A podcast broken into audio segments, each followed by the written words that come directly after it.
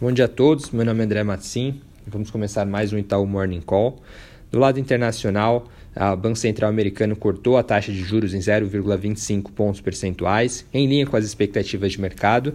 É, seguindo a comunicação, é provável que uma pausa na condução de política monetária aconteça daqui para frente, uma vez que a autoridade segue monitorando as implicações ah, dos dados sobre o seu cenário econômico. Por outro lado, uma alta na taxa de juros daqui para frente é pouco provável, eh, uma vez que, mesmo com os riscos geopolíticos diminuindo, seja na questão do trade war, seja na questão do Brexit, ah, ainda leva um tempo para que isso se reflita ah, nos investimentos, até porque ah, o crescimento global segue desacelerando e a inflação também ainda nos Estados Unidos está abaixo da meta de dois por cento desejável eh, sob a ótica de política monetária.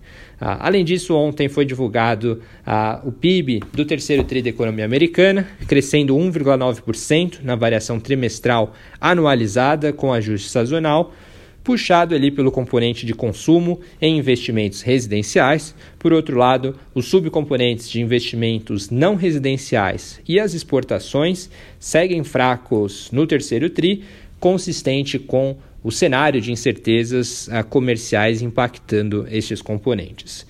Na China, foi divulgado também nesta noite o índice P M I para outubro, pontuando ali um, um índice abaixo das expectativas de mercado, tanto no componente industrial, tanto no componente de serviços, sugerindo é, uma estabilização da economia chinesa ainda muito frágil, também reflexo ali de todas as tensões que a gente tem no cenário internacional. E quando a gente fala de trade war, né, o grande tema por trás deste processo, né, o grande catalisador dessa desaceleração, acho que tem duas visões. No curto prazo, existe algum otimismo com relação à fase um do acordo comercial, que deve acontecer em meados de outubro. A reunião que estava marcada para acontecer no Chile foi cancelada pela questões, pelas questões dos protestos na região, mas uma nova data deve ser marcada, ah, provavelmente em meados de novembro, e trazer ali um avanço, pelo menos no curto prazo. É, fases subsequentes da questão comercial, ainda é uma incerteza, até porque a China vem demonstrando algum ceticismo com relação à possibilidade de concessões mais profundas nesta relação comercial após a fase um do acordo. Passando para o Brasil, destaque de ontem, decisão de política monetária do Copom. Como amplamente esperado, o Copom cortou a taxa Selic em zero vírgula cinco pontos percentuais, em decisão unânime para cinco por cento ao ano, o mais baixo da história. Acho que tem três mensagens importantes que a gente pode interpretar desta comunicação. A primeira é: o comunicado indica que o próximo passo de política monetária provavelmente será outro corte de zero vírgula cinco pontos percentuais em dezembro, levando a Selic, portanto, a quatro vírgula cinco por cento ao ano até o fim de dois mil e dezenove.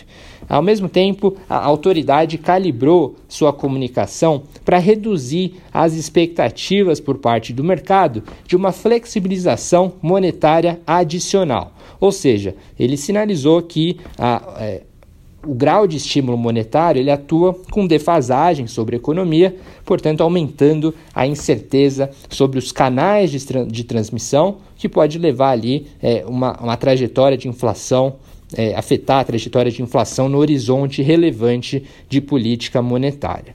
Embora, ao mesmo tempo, a autoridade mostrou projeções para a inflação, particularmente em dois mil e vinte e um, no cenário de mercado, que leva em conta a taxa de juros e a taxa de câmbio segundo a pesquisa Focus, é uma projeção de inflação de três vírgula cinco por cento, um patamar abaixo da meta para o ano, que é de três vírgula setenta e cinco por cento, sugerindo que os membros do comitê se sentem confortáveis, na nossa visão, em levar a taxa de juros para quatro por cento.